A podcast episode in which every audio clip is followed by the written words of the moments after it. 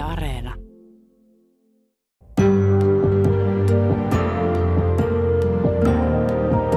Yle puheessa. Tiistaisin kello yksi. Jari Sarasvuo. 30 vuotta sitten rakastuin mieheen. Nyt äiti voit rauhoittua, pojasta ei ole tullut täysjuoppoa eikä edes vielä homoa muuten kuin ehkä lajimääritelmältään. Mutta kun ylihuomenna on ystävänpäiväni, ehkä olisi ollut hyvä tänään puhua rakkaudesta. Sen sijaan, puhutaan johtamisesta. Tuli tämmöinen aika vahva muistuma 30 vuoden takaa.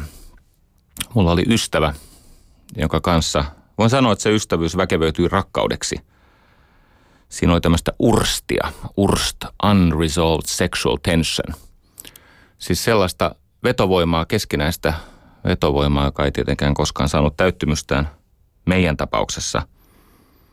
Jos se olisi ollut mitenkään taipumusten mukaista, niin varmaan olisi kokeiltu. Mutta ei kokeiltu. Ihmeellinen ystävyys, josta erilaisten tapahtumien jälkeen niin syntyi se yritys, jota olen saanut palvella elämän tehtävänäni ja perhe, ensimmäinen perheeni, kaksi lasta. Kaikenlaista hyvää seuraa sellaisesta ystävyydestä, jossa ei pelkää rakastaa. Tämä tuli mieleeni myös siitä, että näinä viikkoina ja kuukausina eduskunta vääjäämättä kohta käsittelee sitä tasa-arvoista avioliittolakia ja nyt siinä kuulkaa käy sillä tavalla, että Suomikin tulee tänne 2000-luvun toiselle vuosikymmenelle ja nämä senaattorikäpykartilaiset siellä, jotka salaa kannattaa tätä tasa-arvoista avioliittolakia, lopulta rohkaisee mielensä ja muistaa tehtävänsä johtajina ja ihmisinä ja semmoinen laki tulee. Änkyrät voi hinata vastaan sitten keskenään siellä eduskunnan saunassa.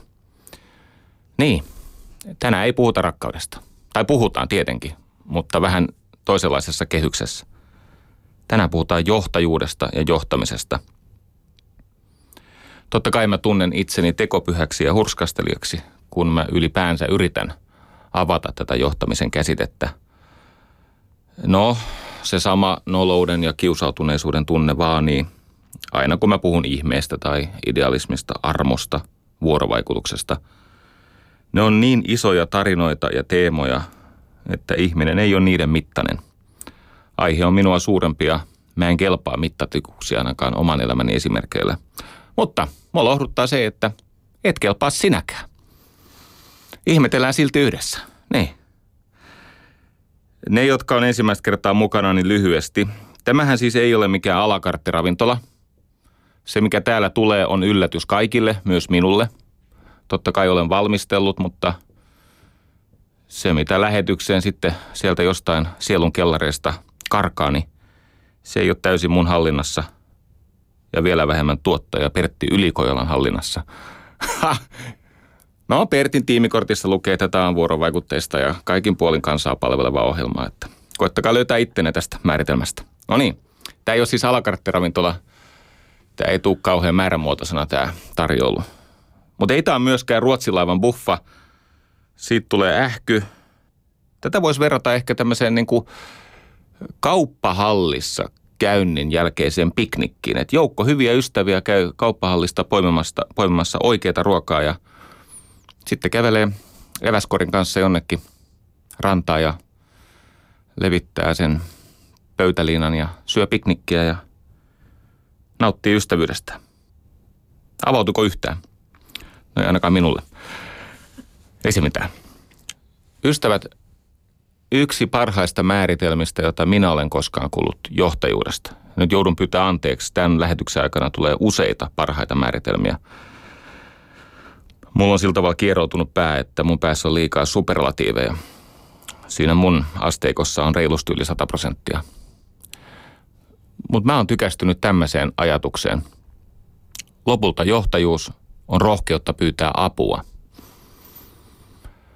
Mulla on asiakas, josta myöhemmin tuli oikein ystävä. Hän oli selvästi yli 60, kun tapasimme, yrittäjä. Ja tietenkin, tietenkin niin kuin monet muutkin ihmiset, niin hänkin oli siinä valtavassa kunnianhimossaan ja elämännälässään ja ehkä myös tässä yrittämisen menestyskiimassa niin onnistunut aika monen kertaan sotkemaan omat asiansa niin päihteiden kuin ihmissuhteiden tasolla. Mutta jatkoi etsimistä ja pyrki toipumaan. Uskoi siihen, että se eheytyminen kuitenkin johtaa myös hyvin tuloksiin. Kävi niin, että yhdessä valmennuksessa, ehkä jopa sivulauseessa, sanoin, että johtajuus on rohkeutta pyytää apua. Ja tämä yrittäjä, hän on niin kuin sähköiskun saanut. Hän ensin jäykistyy, kasvoissa ilmeen paikalle tulee näytön säästäjä. Hän katsoo jonnekin siis käsittämättömän kauas toiseen aikaan ja sitten hän alkaa kirjoittaa. Kuluu kuukausia ja vuosia. Hän saavuttaa ihan käsittämättömiä menestyksiä yrittäjänä. Jotta hän ei paljastu, niin en kerro ihan tarkkoja yksityiskohtia, mutta totean vaan, että julkisesti kilpailulla alalla hänen markkinaosuutensa on 80 prosenttia. Se siitä hankintalain toimivuudesta. No jaa, myöhemmin sitten juttelin miehen kanssa. Tässä vaiheessa selvästi yli 65, mutta elämänsä verossa saanut tehtyä sovinnon itsensä ja lastensa ja ekspuolisoidensa kanssa. Kysyi, miten menee. Hän sanoi, että kaikki menee paremmin kuin silloin, kun tavattiin. Hän tarttui siihen lauseeseen, johtajuus on rohkeutta pyytää apua. Ja hän kirjoitti sen lapuille ja liimasi niitä lappuja siis kylpyhuoneen peiliin ja auton aurinkolipan sinne alapuolelle, kun kyllä te tiedätte, kun tulee aurinko, aurinko paistaa silmiin, otetaan aurinkolippa alas ja siellä oli tämä lause ö, tietokoneen siihen karmiin tai kehykseen ja hän tajusi, että yksi hänen suurista ongelmistaan on se, että hän ei ole johtajana koskaan kutsunut ihmisiä avukseen rinnalleen. Hän ei ole kutsunut ihmisiä kasvuun, yhteistyöhön. Jos on olemassa jokin ammatti, jossa epäonnistuu vuoren varmasti, niin se on johtajan ammatti. Se on jo määritelmästi mahdoton rako. Miettikää tätä. Johtaja tekee työtä tämmöisessä mm, eräänlaisessa työelämän Bermudan kolmiossa. Siellä on kolme tahoa. Siellä on omistaja, työntekijä ja asiakas. Ja näillä omistajilla, työntekijöillä ja asiakkailla, niillä on keskenään siis intressiristiriita. Se, joka väittää, että työelämässä ei ole ristiriitaa, siis intressiriitaa, niin sellainen ihminen on joko idealisti tai valehtelija tai molemmat. Ja lopulta varmaankin molemmat. Omistajat. Ne päättää kaikesta mutta ne on maanisdepressiivisia skitsofreenikkoja. Mä tiedän tästä jotain itsekin. Omistajalla on lopullinen valta. Silloin kun menee hyvin, niin mikään ei tunnu missään, sillä tuhlaamisella ei ole rajaa eikä määrää, varsinkin itseensä kohdistuvalla. Silloin kun on se maaninen vaihe, niin yritetään kaikkea sellaista, mitä ei osata, ja siitä maksetaan karmea hinta, varsinkin siinä pienen ihmisen elämässä – sitten myöhemmin, kun suhdanne kääntyy, maaninen vaihe on kuluttavaa, ihmistä sisältä ontoksi kaivertavaa työtä. Depressiivinen vaihe on se, missä ei ole mitään toivoa. Oli mitä tahansa hyviä signaaleja, niitä ei oteta vakavasti. Ja skitsofrenia omistajan maailmassa on sitä, että halutaan varma, turvallinen, pitkän aikavälin maksimaalinen tuotto nyt ilman riskiä. Mä en tiedä, onko sellaista tota, skitsofrenian, se on tämmöinen niin kuin, monipersonan tauti. Että sus on niin kuin vähintään kolme, neljä eri persoonaa yhtä aikaa. No niin, se on omistajavika, se päättää kaikesta, mutta on mielisairaassa. Sitten on työntekijä. Työntekijä tekee kaiken. Ja on kroonisesti kiittämätön, tyytymätön, helposti katkeroituva. Teet mitä tahansa, niin ei se työntekijä tarpeekseen saa. Siis se tekee kaiken, se tietenkin kokee, että se on epäreilua – usein ihan perustellusti. Kun työnantaja yrittää vähentää tyytymättömyyttä ja kuvittelee, että se lisäisi tyytyväisyyttä, niin se on katkera kokemus työnantajalle. Ei tyytymättömyyden vähentäminen tyytyväisyyttä voi lisätä. Ne on kaksi täysin eri asiaa. Se työntekijä, joka tekee kaiken, niin saa liian vähän palkkaa ja hän on ahtaalla. Resurssit on riittämättömät, johtaminen huonoa ja niin poispäin – Ollaan eri mieltä siitä, mitä pitäisi tehdä ja miten. Sitten on vielä kolmas ryhmä, asiakas. Se taas maksaa kaiken. Se maksaa sun palkkas. Se maksaa myöskin omistajan esimerkiksi osingot tai jonkun muun arvon nousun tai mitä palkkiota omistaja sitten saakin. Mutta asiakas on kohtuuton. Hän vaatii enemmän, parempaa, halvemmalla. Lopulta ilmaiseksi. Kyllä mua esimerkiksi nolottaa, kun suuri Anssikela, siis suuremmoinen Anssikela, on järjestänyt näitä konsertteja, jossa diili yleisön kanssa on, että jos tykkäätte konsertista, niin maksatte oman tunnon mukaan. Janssi vetää bändinsä kanssa siis maailmanlopun keika. Ja kaveri on hyvä. Jengi on ihan, siis pääjäässä joraa siellä. Sitten tulee se kassan hetki. 42 euroa. Satoja ihmisiä. No huh huh. Hyvinvointiin syntyneet pitää koko muuta maailmaa velallisena. On kiittämättömiä. Älkää varastako netistä, maksakaa konsertista, jos joku tarjoakin sulle tilaisuuden maksaa vähän, niin maksaa enemmän. Näyttää, että oot kunnon ihminen. Terveisiä Anssille. Eikä se luku ollut 42.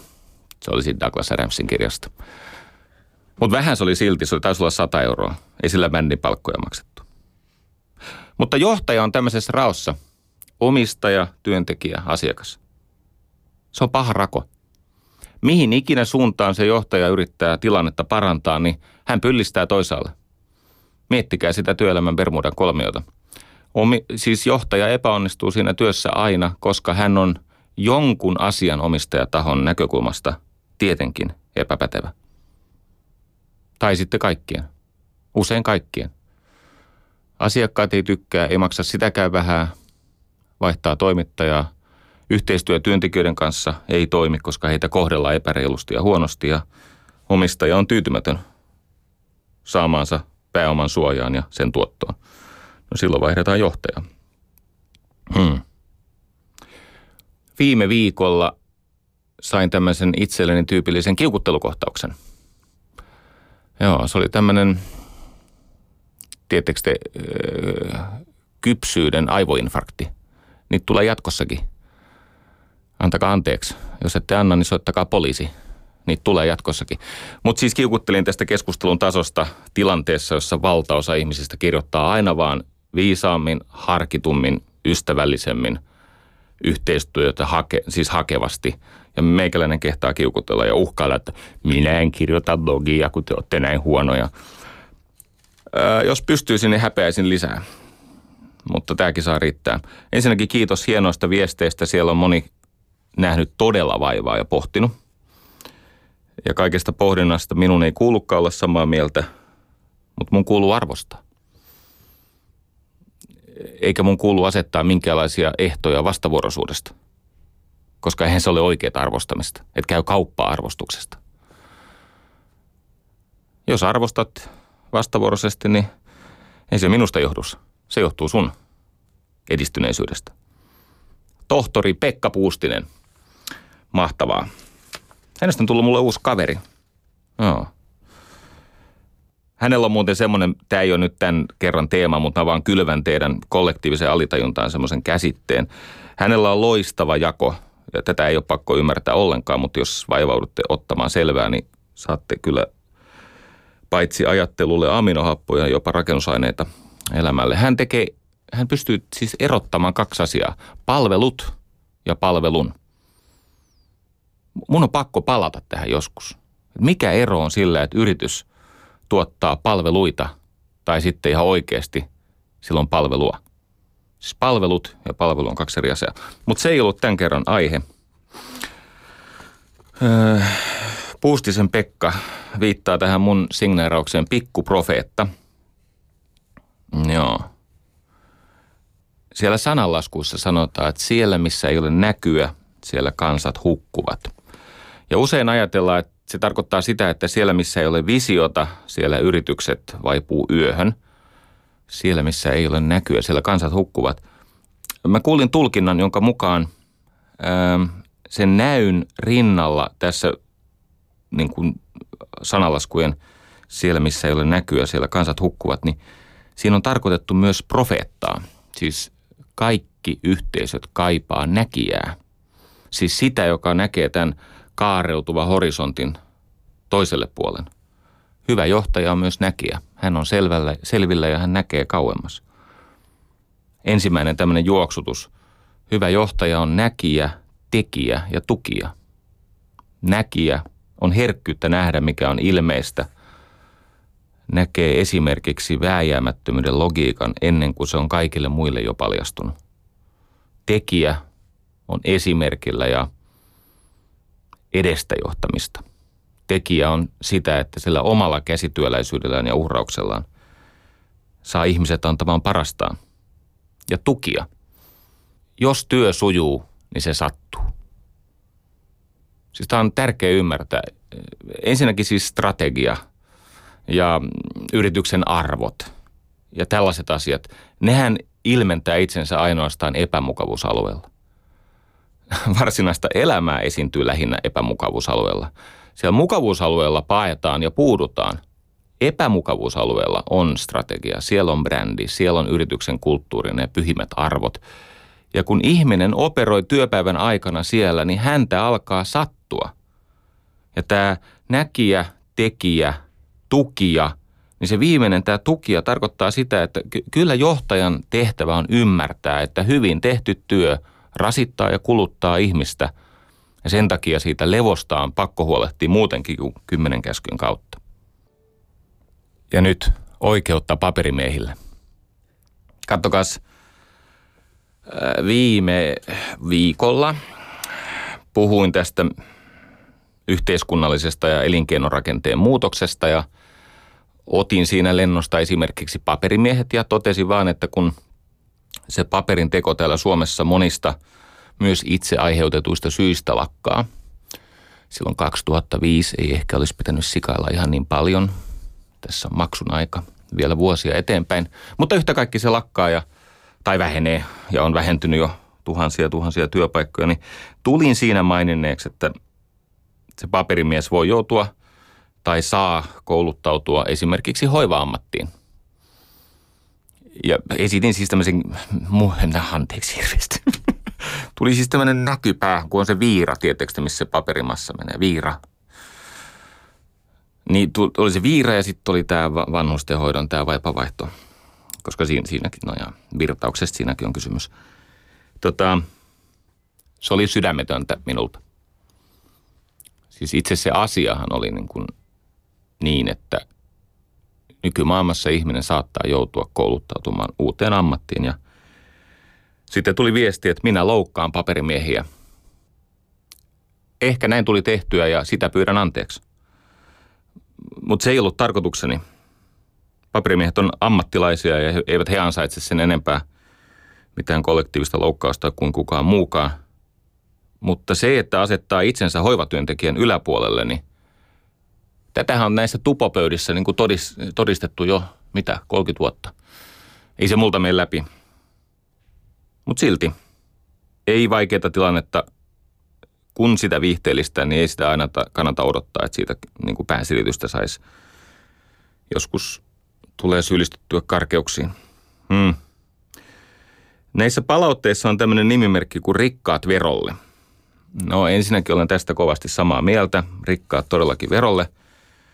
Ja, ja tota, itse voin sanoa, että siis se oma hyötyni euroissa mitattuna tälle yhteiskunnalle on ollut tähän mennessä reilusti yli 50 miljoonaa euroa. Meidän talousjohtaja sanoi, että se on jossain 65 miljoonan euron paikkeilla. Itse olen maksanut vähän, no ei nyt ihan 10 miljoonaa euroa, mutta jossain elää, niin se kyllä se henkilökohtainenkin verokolehti sinne 10 milliin nousee. Että mä oon samaa mieltä, rikkaat verolle, niitä onkin tullut maksettua. Ja sitten täällä on tällä rikkaat verolle – nimimerkillä. Kirjoitapas muuten, kun osaat kirjoittaa, niin kirjoitapas ihan nimellä. Se on musta jostain syystä tekstistä oletaan, että mieshän siellä kirjoittaa, mutta se on, se on niin kuin miehelle sopivaa touhua. Oma nimi, joo. No sitten täällä se sotketaan minut Björn Valruussiin ja meillä on yhteinen agenda. Ei muuten ole. Mä oon ollut 20 vuotta Björn Valrusin kanssa eri mieltä esimerkiksi siitä, että tarvitseeko yritystoiminnassa olla yhteiskunnallista vastuuta tai onko yrityksellä moraalia. Me olemme tästä jyrkästi eri mieltä. Tai siitä, että onko yrityksen alfa ja omega lähtökohta ja loppupiste ainoa tarkoitus omistajien voiton maksimointi. Ei muuten ole. Omistajien voiton maksimointi ei voi olla se ensisijainen päämäärä, koska se on seurannaisvaikutus siitä, että hoidetaan asiakkaita, henkilökuntaa ja muita sidosryhmiä hyvin.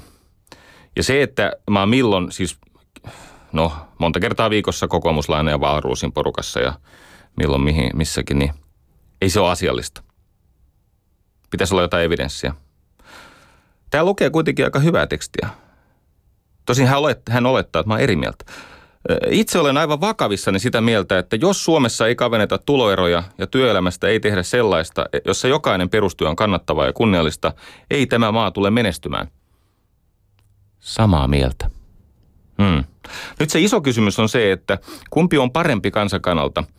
Kaventaa niitä tuloeroja leikkaamalla ahkerien ja lahjakkaiden ja onnekkaiden mahdollisuuksia maksaa lisäveroja – vai luomalla yhteiskunta, jossa yhä suurempi osa ihmisiä pääsee mukaan tähän ja saa järkevää palkkaa ponnistelusta.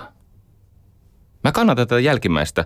Toki se edellyttää politiikkaa, josta sä et tykkää. Mutta yhtä kaikki se on yhteiskunnan palvelemista. Sitten täällä on pakko vielä käsitellä tämä ja jätetään tämä no saa nähdä. Täällä lukee näin, että Sarasvuo väittää ohjelmassa, ohjelmassaan asioita, jotka eivät pidä paikkaansa. Sitten hän listaa semmoisia töitä, kun mä viimeksi puhuin siitä, että kun Aasia, automaatio ja tämä kertakaikkinen runsaus, eli josta käytin sitä kolmatta sanaa englanniksi abundance, kun Aasia, automaatio ja tämä ylimääräinen, niin se uhkaa viedä näitä työpaikkoja täältä pois.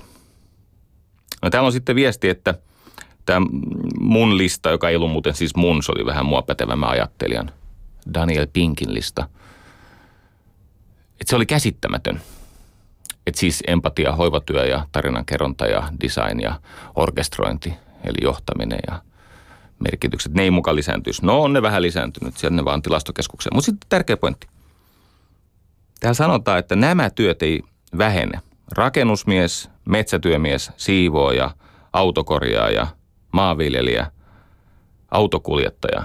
Nyt on ystävä pakko sanoa seuraava asia – itse olen rakentanut 20 miljoonalla eurolla ja olen harrastanut tätä rakentamista kohta 15 vuotta. Voin sanoa, että suomalainen rakennustyömies on päiväpäivältä harvinaisemmaksi käyvä otus.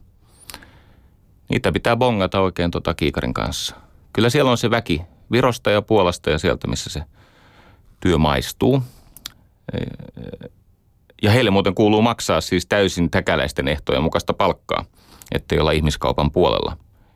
Tätä vikalausetta et varmaan kuulu, mutta toistan. Jos tekee työtä Suomessa, niin Suomen lait koskee. Ja se, mitä täällä on sovittu, ne koskee työnantajaa. Joo, rakennustyömissä su- suomalaisten osuus siitä raksaduunista on romahdusmaisesti pudonnut. Entäs metsätyömies? Uskotta älä, niin metrus, metsureita on nykyisin vähemmän kuin tuossa esimerkiksi sukupolvi sitten. Siellä on se Einarin ihme, ihmetraktori, Ponssen kone – se vaan on niin, että metsurin työt on vähentynyt. Tästä tiedän, kun on sukulaisiakin, jotka on metsureita. Entäs siivoja? Aika vaikeaa saada suomalaista siivoamaan. Entäs autokorjaaja? No siellä on kova pula niistä automekaanikoista. Entäs auton kuljettaja? Niin, se työ muuten ennen maistui suomalaisille pojille, kun suomalaiset pojat, ne on kaikki pieniä Kimi Räikkösiä ja Mikko Hirvosia ja Juha Kankkusia, mitä ovatkaan, Tommi Mäkisiä ei enää meinaa löytää. Siis nämä Itellat ja DHL ja nämä erilaiset lähettipalvelut, jotka kuljettaa näitä verkkokaupan tuotteita kotiovelle, niin niillä on hirveä hätä, kun ei se nuori mies enää halua lukea karttaa eikä ajaa iltasella ihmisten kotiovelle. Automaatio vähentää töitä, siis teknologinen kehitys vähentää sitä ihmistyön tarvetta tehostumisen kautta. Ja on meillä haaste oikeasti – meillä on haaste tämän työvoiman niin kuin mobilisoinnin suhteen. Täällä kysytään muuten Southboxissa degrowth, eli tästä negatiivisen kasvun liikkeestä. Se ansaitsee kokonaan oman jaksonsa. Öö, mä totean, että yli ajan tämä degrowth niin kuin suhteessa esimerkiksi päästöihin tai energiaintensiivisyyteen tai siihen, miten talouskasvua nykyisin ajetaan, niin yli ajan se on elojäämiskysymys. Meidän on välttämätöntä vähentää jätettä ja saastutusta, mutta tässä historiallisessa tilanteessa niin tulemme valitsemaan talouskasvun. Jos se tätä ristiriitaa kestä, niin kuuntele poppia. Se on siinä viereisellä kanavalla. Sitten sanotaan, että palkallakin pitäisi pystyä elämään. Kyllä. Joskus vaan joutuu tekemään aika paljon töitä ja elää niukasti, että se pystyy elämään. Sami kysyy, että miten näen hoivabisneksen kasvamisen Suomessa. Näen. Olen siis profetta. Kyllä näen. Ei kannata, siis pelkästään se, että soittaa sinne tilastokeskuksia ja kysyy, että miten tämä väki vanhenee suhteessa muihin maihin niin rajusti. Ja sitten kun katsoo, kun ihmiset ylipäänsä himmenee käsiin, niin tarvitaan hoivaa. Tarvitaan paljon hoivaa. Paljon hienoja palautteita. Tämmöinen pro-virtue, eli hyveiden puolesta, kysyy, että miksi yksikään ihminen maan päällä tarvitsisi johtajaa tai johtajuutta. No niin, päästiin teemaan takaisin. Miksi yksikään ihminen maan päällä tarvitsisi johtajaa tai johtajuutta? No kelpaako tämmöinen vastaus? Se on kuule ihmisessä. Näin on ihminen kirjoitettu. Ihminen etsii johtajaa. Kaikissa tilanteissa, joissa ihminen astuu johonkin yhteisöön, hän saman tien lukee sen yhteisön valtadynamiikkaa ja kysyy alitajuisesti siellä vanhoissa matelia-aivoissa, että kuka tätä tilannetta johtaa. Jos ei kukaan johda, olo on turvaton ja saattaa jopa syntyä semmoinen mielenoikku, että itse ottaa aloitetta käsiin. Siis kaikkein anarkistisimmissakin yhteisöissä kyllä sinne se johtaja tislautuu. Aika moni puolue on perustettu niin, että täällä ei ole johtajaa, täällä päätetään yhdessä. Ei aikaakaan, kun siellä on se johtaja. Ja se johtaja, josta, jonka niin kuin valtaanosusta ei ole päätetty, vaan se on vaan niin kuin ilmaantunut sinne, se onkin usein vaarallinen johtaja. Ihminen etsii johtajaa. Pikkulapsesta hautaan saakka. Mutta sitten se, millaista se johtaminen on. Ja onko se hierarkia korostavaa vai hierarkiaa purkavaa, se onkin iso kysymys. Kato, kun monissa tilanteissa, jossa se johtaja lisää rakennetta ja lisää etäisyyttä, hierarkista jyrkkyyttä todellisuuden ja oman täydellisyysfantasiansa välillä, niin se on huonoa johtamista.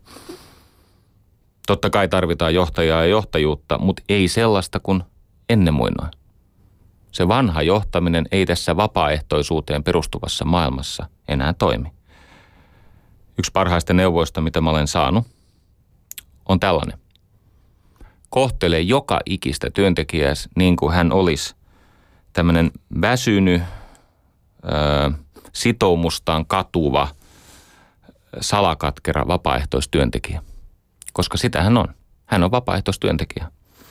Hän on väsynyt ja hän ehkä vähän katuu sitä, että tuli lähettyä tähän juttuun. Ja silti häntä pitää pystyä rohkaisemaan ja palkitsemaan ja tukemaan onnistumisessa. Näin se vaan on. Pro Virtuella tulee näitä ajatuksia lisää. Hän sanoi, että markkinatalouden tehokkuusajattelu on hierarkista vastuuproblematiikkaa. No lause ei tarkoita mitään, mutta tota, todetaan nyt vaan, että markkinataloudessa on vähemmän tämmöistä mm, eksplisiittistä eli ilmeistä hierarkiaa kuin esimerkiksi virkataloudessa tai sääntötaloudessa, tämmöisessä vanhan mallin taloudesta. Kyllä siellä se, jos katsotte julkista sektoria ja kysytte itseltänne, että kummassa on nirkaintoisempia ihmisiä, siellä avoimella sektorilla vai julkisella sektorilla, niin ottakaa vaikkapa museovirasto, jossa on pimeämpää kuin mörön pyllyssä, ja sitten vaikkapa joku toinen arkkitehtiporukka, niin on siinä jonkin verran sitä hierarkiaeroa. Hmm. Linnea pohtii alaistaitoja – mahtava pohtimisen aihe. Ystävät, alaistaidot ratkaisee sen johtamisen vasteen, siis johtajan työn vaste, eli se mitä siitä johtamistyöstä voi ylipäänsä saada aikaiseksi, niin sehän on alaisten vastuunkannon armoilla. Se riippuu alaistaidoista. Miten alaiset vastaa haasteeseen? Alaisten työmoraalia halu venyä sen yhteisen tarinan eteen tämän homman ratkaiseen tämä on yksi niistä syistä, minkä takia tämmöinen käpykaartilaisuus, johtajuus, siis sellainen, missä johtaja on joka suuntaan epälojaali, niin, niin se on erittäin hankala. Mä haluan antaa yksinkertaisen mittarin. Ei tämä oikeastaan yksinkertainen, mutta tämä kuulostaa hienolta. Ha! Mulle opetti kerran semmoinen, siis se mitä mä oon oppinut, mä oon oppinut ihmisiltä, jotka on sanomattomasti mua lahjakkaampia, kokeneempia, viisaampia. Kuulin kerran tämmöisen mittarin sille, että miten hyvässä kunnossa on alaistaidot tai yrityksen kulttuuri tai ylipäänsä johtajuus. Mittari meni näin. On tämmöinen suhdeluku kuin palkka per päätös. Palkka per päätös. Siellä, missä pienipalkkainen ja vähävaltainen ihminen tekee isoja strategisia vastuullisia päätöksiä, niin siellä on kysymyksessä hyvä yritys. Palkka per päätös. Siellä, missä mitättömät päätökset eskaloidaan sinne organisaatio kerroksia ylöspäin, eli mitättömät päätökset ikään kuin delegoidaan johdolle, että johto päättää kuinka lyhyeksi lyijykynät kirjoitetaan ennen kuin investoidaan uusiin, niin sehän on surkea yritys. Mitä suurempi satraappi tarvitaan tekemään pieni päätös, sitä surkeampi yritys. Ja mitä pienipalkkaisempi ihminen tekee suuria, rohkeita, tarinanmukaisia päätöksiä, sitä parempi yritys. No kerran yksi viisastelija sanoi, että no eikö toi palkka per päätös suhdeluku, joka siis pitää painaa alas. No eikö se menisi alas sillä, että puolittaisi kaikkien palkat? Öö, joo, sä voit sitä osoittajaa niistä, mutta et saa koskaan semmoisia tuloksia – kun kasvatat nimittäjä. Matemaattisesti kyvykkäät ihmiset taisi pysyä perässä. Se, että sä pienennät palkkaa, niin sä et koskaan saa semmoisia tuloksia kuin se, että sä lisäät ihmisten vapaus- ja vastuualuetta. Rohkaiset heitä ottamaan riskejä sen yhteisen tarinan eteen. Kiitoksia Linnealle. Mulla on siitä viime viikosta vielä yksi keräilyerä. Puhuttiin viime viikolla vuorovaikutuksesta. Ja tota, jäi kertomatta yksi aivan keskeinen työkalu, ymmärrys, josta voi olla monelle apua. Semmoinen kaveri kuin Joseph Greni noin 30 vuotta sitten oli tilanteessa, jossa tavanomainen keskustelu erässä johtoryhmässä muuttui tienhaarakeskusteluksi, semmoiseksi kriittiseksi, äärimmäisen tärkeäksi kriisiä synnyttäväksi keskusteluksi. Eli yhtäkkiä normaali, tavanomainen samantekevä tilanne muuttui vaaralliseksi. Ja siellä oli tämmöinen psykopaattijohtaja, narsistijohtaja, joka, no, käytti aset, asiattomasti valtaa. Ja sitten oli tämmöinen nuori nainen, joka kertaa kaikki sellainen neroudella, siis dialogiosaamisella, jotenkin pääsi tämän psykopaatin panssarin läpi ja sai hänet hetken, niin kuin, hetken ajaksi kirkastumaan. Ja käänsi sen tilanteen turvalliseksi ja rakentavaksi. Ja tämän Joseph Greni vaikuttui siitä niin paljon, että hän teki päätöksen, että hän omistaa elämän, oman elämänsä, siis työelämänsä, dialogin tutkimiselle. Hän on siis siinä käsityksessä, että dialogin laatu vaikuttaa kaikkeen elämässä. Sekä sun sisäisen dialogin, eli se, mitä sä omassa päässäsi hilloat, että tietenkin se, mitä tapahtuu toisten ihmisten kanssa. Ja hän sanoi, että koska dialogin laatu, kun se on yhtä kuin elämänlaatu, ja hän kysyy, että mihin se hyvä dialogi perustuu, niin luottamukseen. Että on turvallista olla tietämätön tai riittämätön tai eri mieltä. Tai on turvallista olla jopa suuttunut. Ja se suhde ei ole pöydällä uhan alla. Ja tota, sitten hän rupesi tutkimaan sitä, että okei, jos dialogi perustuu luottamukseen, niin mikä sitä luottamusta syövyttää? Niin hän löysi kaksi voimaa. Toinen on ilmeinen, luottamus haavoittuu väkivallasta. Eli dialogissa tämä väkivalta tarkoittaa that's me, eikö niin? Varmaan ymmärrätte. Mutta se on yritystä kontrolloida sitä, mistä puhutaan, mitä asiat merkitsee. Yritystä kontrolloida ja päättää keskustelun kulusta. Et minun totuus, samaa mieltä tai ulos, se on väkivaltaa ihan määritelmällisesti. Eli käyttää osa, omaa asemaansa toinen, toisen tahdon vastaisesti. No sitten toinen väkivallan muoto on leimaaminen. Sanat ihmiselle otsikon tai leiman. Sä kutsut häntä joksikin, eikö niin? No toi on tota nuorten naisten puhetta. Tai että, no, tota te ammattiliiton ihmiset aina sanotte. Tämä ei ole ollut siis oikea haukku. Oikeasti tämä oli kielikuva. Mutta kirjoita vaan. No niin. Tai ylipäänsä hyökkääminen, halveksunta, pilkka. Se on väkivaltaa. Se syö luottamusta. Ja sitten on toinen, mistä mä halusin sulle puhua. Suomalaiset harrastaa sitäkin, vaikka sitä ei nettikeskustelusta heti huomaisi.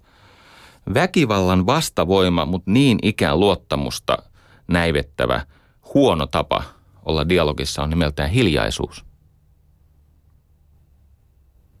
Siis sä kontrolloit sitä keskustelua välttelyllä, pakenemisella, passiivis-aggressiivisuudella, naamioinnilla, falskiudella. Siis sillä, että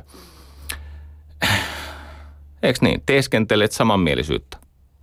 Ja heti kun tilanne on ohi, kerrot todellisen mielipitees niille, jotka eivät sun mielipidettä tarvitse muodostaakseen omansa, koska olivat lähtökohtaisesti jo samaa mieltä. Tämä hiljaisuus on mielenkiintoinen kontrolliväline, koska kuvittelepa tilannetta, jossa sulla on väkivaltainen ihminen, no mitä hän laukaisee toisessa taipumuksen hiljaisuuteen. Ja sulla on hilja, hiljaisuutta vallan käyttövälineenä niin kuin asiattomasti hyödyntävä ihminen. Miten väkivaltainen ihminen toimii? Hän on entistä väkivaltaisempi. Eli nämä ruokkii toisiaan. No tähän on olemassa metodi, joka parantaa kenen tahansa ja minkä tahansa yhteisön dialogin tasoa, mutta se jäi kertomatta viime viikolla, eikä sitä kerrota tälläkään viikolla. Osallistu lähetykseen Shoutboxissa. Yle.fi kautta puhe. Kaikki ei sitä niin kuin etukäteen ehkä usko, mutta minä ihailen ja rakastan tehdastyötä. Se on sitä alkuperäistä välttämätöntä työtä. Meillä Suomessa kun on sellainen tilanne, että me emme kauhean hyvin pysty viemään palveluita ja kuitenkin puolet hyvinvoinnista rahoitetaan vientiteollisuudella, niin on pakko tehdä jotain painavaa ja kallista. Katsokaa, kun kännykätkin on nykyisin tuontitavaraa, myös Nokian kännykät. Niin, tota, kyllä me tarvitaan sitä teollisuutta. Suomi on välttämättä, siis pikaisesti uudelleen teollistettava – mä löysin tarinan, joka liittyy tähän johtajuuteen. Tämän kaverin nimi on Paul, niin kuin Paavali, Paul O'Neill. Hän on Paavali Niilo siis. Paul O'Neill, hän oli Alkoan, joka on tämmöinen alumiini, jättiläismäinen alumiiniyritys. Markkina-arvo siis varmaan 50 miljardia dollaria tai jotain. Tämä oli hatusta vedetty luku, mutta kuitenkin siis kymmeniä miljardia – entinen virkamies. Vuonna 1987 hänet valittiin semmoisen kehityksen jälkeen, että tämä Alkoa oli ollut siis kertakaikkisen huonossa tilassa. Hänet valittiin tämän Alkoan pääjohtajaksi ja no ensin nämä sijoittajat ja muut analyytikot, ne oli huojentuneita, että vihdoin tuli johtaja. Eikä heitä edes vaivannut se, että oli virkamies taustalta. Mutta sitten tuli se esittelytilaisuus lokakuussa 1987 – jossa tämä Paul O'Neill kertoi siis, mihin tämä alkuaan selviytyminen ja sitten myöhempinä vuosina kukoistaminen tai kukoistus perustuu. Ja hän ilmoitti, että hän aikoo tehdä alkoasta yhden maapallon turvallisimmista paikoista. Siis se ei ainoastaan ole turvallinen työpaikka, vaan se on ylipäänsä turvallinen paikka. Ja hän siinä esittäytymispuheessaan puheen alussa – kertoi näille sijoittajille ja analyytikoille ja muille rahaherroille, että ennen kuin aloitan puheeni, niin mä haluan kertoa teille, missä on tämän tilan hätäpoistumistiet. Ja turvallisuus on kaiken lähtökohta. Me työstämme sulaa alumiinia. Tämä työ on vaarallista ja täällä kuolee ihmisiä työnsä ääreen joka vuosi. Ja vaikeasti vammautuu. Ja me menetämme työpäiviä, työkuukausia, työvuosia sen takia, että ihmiset satuttaa itsensä työtä tehdessään. Ja hän puhuu turvallisuudesta. Ei sijoitetun pääoman tuotosta, eikä tehokkuudesta, eikä mistään markkinavoitoista ja yrityskaupoista, vaan turvallisuudesta. Tämä tyrmistyi tämä jengi. Ne oli sitä mieltä, että työntekijöiden turvallisuus, se nyt on viimeinen asia, jolla tämä omistajien tuotto turvataan. Ja tota, no tarinastahan tulee siis ihan satumainen. Öö, nyt nopeasti ulkomuistista, niin jos joku sijoitti siihen alumiiniyhtiön 100 dollaria, niin sai 100 dollaria osinkoina, mutta sen, sen tota, sijoituksen arvo viisinkertaistui muistaakseni ensimmäisen seitsemän vuoden aikana. Tai olisiko se ollut peräti viiden vuoden aikana. Aivan käsittämätön menestys. Ja mihin se perustuu? Se perustuu sellaiseen johtajuuteen, tämmöiseen pienimmän yhteisen nimittäjän johtajuuteen. Eli tämä Paul O'Neill löysi oikeasti moraalisen oikeutuksen, joka yhdistää ammattiliittoa, esimiehiä, työntekijöitä, johtoa ja halusivat tai eivät myös omistajia. Hän meni tapaamaan liittoja ja sanoi näin. Minä olen valmis neuvottelemaan teidän kanssanne ihan kaikesta, paitsi yhdestä asiasta, turvallisuudesta. Hän teki siitä turvallisuudesta niin totta, että hän irtisanoi parhaita tehtaajohtajiaan, jotka eivät piitanneet hänen mielestään tarpeeksi turvallisuudesta, ja hän palkitsi jokasta, joka löysi tapoja parantaa työturvallisuutta. Ja tämän kautta laatu parani, tehokkuus parani, innovaatiot tulivat peliin – se tarina on satumainen. Tutustukaa, jos kiinnostaa. Suomessa tätä on tehnyt muun muassa rakennusteollisuudessa Ilpo Kokkila. Ilpo Kokkila sanoi, että työturvallisuus on se asia, johon hän uskoo enemmän kuin mihinkään muuhun. Tämä oli siis silloin, kun hän lähti perusyhtymästä, eli nykyisin YITstä, ja perusti tämän SRV. On siellä muitakin selittäviä tekijöitä, mutta tämä oli se keino, millä hän synnytti sen dialogiyhteyden. Loistava tarina. Tota, haluan tähän loppuun häiritä vähän sun ajattelua muutamalla tämmöisellä johtajuuteen liittyvällä väittämällä. Siis johtajuuden tunnistaa siitä, että se synnyttää halua seurata. Se siis tarkoittaa sitä, että ihmiset alkavat halukkaasti tehdä sitä, mitä heiltä joka tapauksessa vaaditaan. Ja kun sä haluat sitä, mitä sinulta joka tapauksessa vaaditaan, niin sä todennäköisesti käytät omaa potentiaaliasi paremmin. Niinpä johtamisessa on aina kysymys siitä, että houkutellaan ihmisen potentiaalia, sitä kasvuvaraa näkyväksi, esille, yhteiseen käyttöön. Ja nyt menee sakeeksi. Ihan oikeasti johtaminen on perimmiltään hengellistä.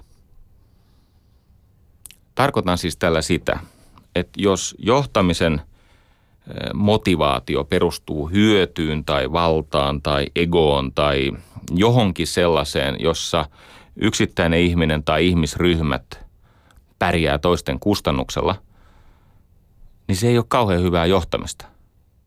Koska silloin, kun se johtaminen perustuu esimerkiksi siihen, että ymmärtää tehtävänsä ja on valmis vaikeisiin päätöksiin, jotta se tehtävä voisi toteutua riippumatta siitä, että olenko mä sen takia suosittu – vai en. Me mennään semmoiselle alueelle, jossa ihminen jättää sen oma egonsa. Kyllä todella hyvä johtaminen on tietenkin. Se on toteuttamista, se on semmoista, niin kuin tuolla palautteessakin yhdessä kohtaa luki, että kyllä se vaatii jämy, jämäkkyyttä, mutta se vaatii myös myötätuntoa. Se on tärkeää ymmärtää. Hyvä johtaminen sysää ihmiset epämukavuusalueelle. Ja hyvän johtamisen yksi seuraamus – tai sivuvaikutus on se, että ihmiset joutuvat luopumaan heille rakkaista asioista, esimerkiksi työpaikasta. Joskus hyvä johtaminen tuottaa tuskaa työyhteisölle. Ja jos sen tuskan ohittaa keskittymällä omaan yltäkylläiseen elämään kavereiden kanssa, niin tämmöinen ihminen on moraaliton. Hän ei ole siellä hengellisellä tasolla – mikä se muuten se on se hengellinen? Nyt jälleen kerran, en tarkoita mitään uskonnollista, vaikka se mieleen nouseekin. Yksi hengellisyyden määritelmä on tämä. Hengellisyydellä tarkoitetaan kaikkea sitä toimintaa ja tekemistä, jossa koko, tämä kokemus ei palaudu ihmiseen itseensä. Eli jossa lähtökohta ja sitten se palautekanava ei palaudu ihmiseen itseensä. Eli tehdään sen – asian ja nimenomaan niin kuin arvojen edestä oikeita asioita. Tämä vaatisi ehkä hieman paremman ympäristön selittää tämä niin, että tähän pääsee mukaan siis ateistit ja agnostikot ja sellaiset ihmiset, joille tämä käsitteistö on vieras. Mutta luottakaa minuun, mä oon 20 vuotta tätä pohtinut ja tähän mä oon päätynyt itseäni parempien ihmisten ohjauksessa. Meillä suomalaisilla on oikeasti lievää vakavampi maailmankuvaongelma tämän johtamisen ja johtajuuden suhteen. Todisteet löytyy tilastoista. Siis oikeasti. Palkanmuodostuksesta ja työurien pituudesta ja työkyvyttömyydestä ja vientitilastoista ja niin poispäin. Johtajan tärkein tehtävä on kasvattaa lisää johtajuutta. Levittää siis johtajuutta sinne, missä ihmisiä on perinteisesti ohjattu säännöillä, sanktioilla ja lahjuksilla. Täällä on tämmöinen kysymys. Mitä mieltä mä olen mallista, jossa työyhteisö valitsee itse työtoverinsa versus nykyinen kehityskeskustelumalli? Todella, todetaan nyt ensin sellainen asia, että se kehityskeskustelua, no siis kehityskeskustelu noin 11 tapauksessa kymmenestä on arvoton näytelmä. Öö, siis tunnustan sen mahdollisuuden, että on olemassa ja olen joskus törmännytkin sellaisiin paikkoihin, joissa se kehityskeskustelu on oikeasti yhteistyön tämmöinen foorumi tai se on se, missä piirretään yhteistä karttaa. Mutta ikävä kulla, kyllä, tota, mennäisi tulla Karin puhetta, ikävä kulla – niin, ikävä kyllä. Karim tunkee kaikkialle. Monissa tapauksissa se kehityskeskustelu on tämmöistä näennäisjohtamista. Mutta ylipäänsä tämä kysymys, työyhteisö valitsee itse työtoverinsa. Semmoisia yrityksiä on, ja maailmalla niitä on aika paljonkin. Öö, ja, ja ainakin siltä vaan niin kuin hetkellisesti mä oon nähnyt tämmöisiä mm, niin kuin tiimin muodosta, että miten tiimit syntyy, jossa tämä malli on. Ja mä uskon tähän. Mä uskon ylipäänsä siihen, että mitä enemmän pystyy valtaa, vastuuta, palautetta ja tämmöistä niin kuin merkitystä tai tarkoitusta siirtämään sinne työtä tekevään portaaseen. Sitä paremmin se työ sujuu ja sitä todennäköisemmin myös omistaja lopulta saa osansa mutta sitä ennen saa asiakas ja henkilöstö. Eli lyhyt vastaus, uskon. Ähm. Täällä ihminen kirjoittaa, että olen työtön. Soitin työvoimatoimistoon ja kerroin, että haluan mennä auttamaan sotaveteraaneita. Esimerkiksi ulkoiluttamalla heitä. Työkkäri virkailija sanoi, että pitää järjestää työkokeilu, että et voi mennä omin päin. Tota, mun luvalla saat mennä Jöns. Ihan omin päin. Tota, mä olen lähettänyt sinne siis työttömiä ja työllisiä ja vaikka tuonne Kaunialan sotavammasairaalaan. Se on siinä mun naapurissa. Tuut ensin meille käymään, juodaan teet ja sitten kävelään sinne Kaunialaan ja jutellaan kavereiden kanssa. Niitä ei enää ole monta ja osalla heistä on jutut vähän tota, no ne on siellä 40-luvulla, mutta se on hyvää väkeä. Se on muuten loistavaa väkeä.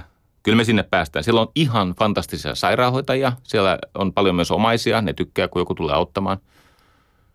Kesäsi on kiva, kun joskus silloin tällöin sokkeloisessa kauniaisessa, niin yhtäkkiä tämmöinen vanha kurttunen kasaan painunut sissi pysäyttää mut ja sanoo, nuori mies, seis. Stoi. Yleensä sanoo stoi, se on venäjää, tarkoittaa seis. Sitten sanoo, missä minä olen? Mä yleensä vastaan, että missä te haluaisitte olla. Sanotko, hän on eksynyt. Mä sanoin, että ei se mitään, mennään yhdessä tuonne Kaunialaan. Sitten me kävellään ja pidetään taukoja puiston ja hän kertoo ja kyynelehtii. Sitten taas mennään ja lopulta päästään Kaunialaan saakka. Hieno hetki. Tulee kyllä semmoinen olo, että paljosta ollaan velkaa. Eetos Eetos kysyy, että voitko käsitellä vielä Bulldogin lärviä? No voin. Yksi lempitarinoitani. Mä olen joskus tavannut, tää on vähän nyt ehkä karkeata, mutta se on tapani. Minussa elää enkeli ja elukka, ja elukka on usein voitolla. Mä uskon siis tämmöisen, tämä on vertauskuva, että, että siis Bulldogilla on lättänä naama, sillä on lättänä nenä, siis niin kuin tiedätte minkä, millainen on Bulldogin naama. Sitten sillä on alapurenta, joka vielä voi lukkiutua. Ja se syy, miksi Bulldogin lärvi on lättänä ja silloin alapurenta, joka lukkiutuu, on se, että Bulldog voisi purra ja hengittää yhtä aikaa. Ja sen seurauksena on siis se, että kun se bulldogki puree sitä hirveä perseestä, niin vaikka se hirvi kuinka kolhit sitä bulldogia pitkin lepikkoa, niin kyllä se hirvi niin kuin palaa loppuun ensimmäisenä, että se, se kyllä kyykkää ennen sitä bulldogia, varsinkin kun bulldogilla on paksu niska. Ja tämä on tämmöinen aika karkea vertauskuva siihen, että johtajuudessa tarvitaan sinnikkyyttä ja kykyä olla unohtamatta sitä, että mitä tässä ollaan tekemässä. Jönsse kirjoitti, kiitos Jari, tulen mielelläni. Jönsse, mahtavaa, meillä on kahvihetki. Odotetaan kevääseen, koska ei ne kaverit on näin liukkaalla liikenteessä. Mulla on uusi kaveri, sen nimi on Jönsse, ja se tulee. Katos, mutta sen sä ymmärrät, että nyt kun on liukasta ja siellä on vielä huonosti auratut, koska meillä ei ole Pekka Sauri kaupunginjohtajana, niin, niin tota, me, meillä, on, meillä on sitä lunta aika paljon. Mutta nyt Jönsse, sä löydät mun puhelinnumeron kyllä. Ja sitten jos tulee vale Jönsse, niin säkin oot tervetullut. Mutta yhtä kaikki, niin sit kun on, ö, koiranpaska haisee ja on tiet taas tota, puhtaat, ehkä pestykin, jotta sotaveteraani ei mene kuulla laakereilla, niin lähdetään – siis bongaamaan, siis saalistaa sotaveteraaneja. Sitten me löydetään sieltä, sitten mennään ihan pokkana sinne yhdessä. Terveisiä myös Kaunialaan, mä tiedän, että siellä kaverit kuuntelee. Mulle yksi hoitsu sanoi, että nämä on menettänyt sosiaaliset taitonsa. Mä sanoin, että ei ne mun kohdalla vielä ole. Ne nousee pintaan ihan just, ja niin nousivat. Hoitsu sanoi, että ne kestää vaan 20 minuutin esitystä. Mä sanoin, että kostoksi vedän kaksi tuntia. Joo. Nyt on semmoinen olo, kun toi Jönsse tänne kirjoitti, että – munkin tekisi mieli kostoksi vetää tänään kaksi tuntia. Vedettiin kaksi tuntia ja siellä ne kaverit istuja. Sinne rupesi tulee omaisia ja hoitsuja. Meillä oli mahtava fiilis. Se on hienoa väkeä. Hmm. Palataan Bulldogiin. Usein johtamisessa on kysymys ennen kaikkea siitä, että ei luovuta. Kaksi tämmöistä, tietenkin tämä on olosti englantia, mutta kaksi tällaista tota, johtajan tärkeää kapasiteettia – Toinen kuuluu siis englanniksi proximity is power. Proximity is power. Läheisyys on voimaa. Oikeasti johtaminen on enemmän käsityötä kuin käsitetyötä. Oikeasti on tärkeää mennä lähelle ihmistä, kohti ihmistä, kohti sitä asiaa, rinnalle. Ja siitä niin kuin lähioppimisen alueesta, muistatteko se? Vygotski, lähioppimisen alue, sosiaalinen konstruktionismi – Mä käytän muuten mitä tahansa työkalua, vaikka raamattua, jos sattuu toimimaan. Niin. Nyt tuli siis sosiaalista konstruktionismia. Yhtä kaikki proximity is power. Me lähelle sitä työtä, koska se synnyttää halua seurata ja yhteistä innovaatiota ja niin poispäin. Ja toinen. Mä luin kerran yhden tutkimuksen, jossa käytiin läpi, että mitkä asiat on kaikkein ratkaisevempia huippujohtajalle. Ja ne päätyi siihen, että siellä on neljä asiaa, jotka on niin kuin kaikkein ratkaisevimpia.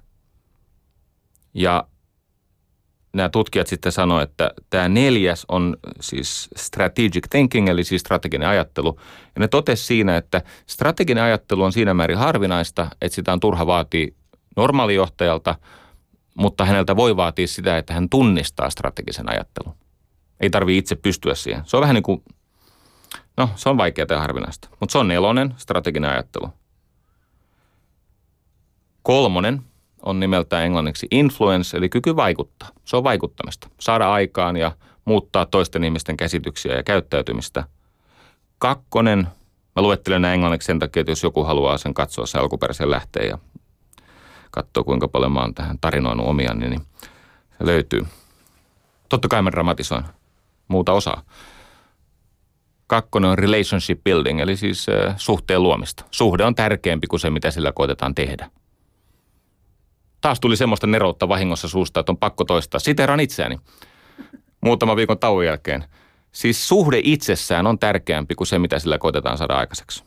Uskokaa tai älkää, niin tämä tuottaa paremman saannon. Mutta sitten tullaan ykkösen, eli nelonen on tämä strategia, kolmonen on vaikuttaminen, kakkonen on suhteiden rakentaminen, nelonen – tai ykkönen siis listan kärjessä, on englanniksi execution. Kyky panna toimeen. Jack Welch aikoinaan pohti sitä, että tämä execution on niin harvinaista johtajissa, että hän on ruvennut epäilemään, että se on samanlainen lahjakkuuden laji kuin musiikkikorva. siis kun johtaja on valmis pakenemaan melkein mihin tahansa sijaistoimintoon, ettei hänen tarvitsisi siis haistella toisten ihmisten hikeä ja kuunnella heidän turhautumisensa aiheuttamia voimasanoja ja laittaa toimeen. Execution is everything, niin kuin viisaammat ihmiset sanoo.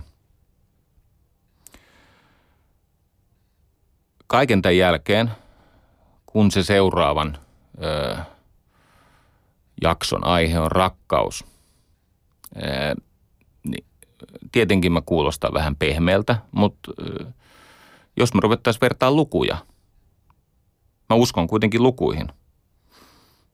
Jos et sä lainkaan mittaa niin, että sä osaa johtaa – ja jos sä aina tyydyt tämmöisiin luonnehdintoihin tai kvalitatiivisiin mittareihin, niin sä jäät vaikutelmien ja omien tunteiden armoille.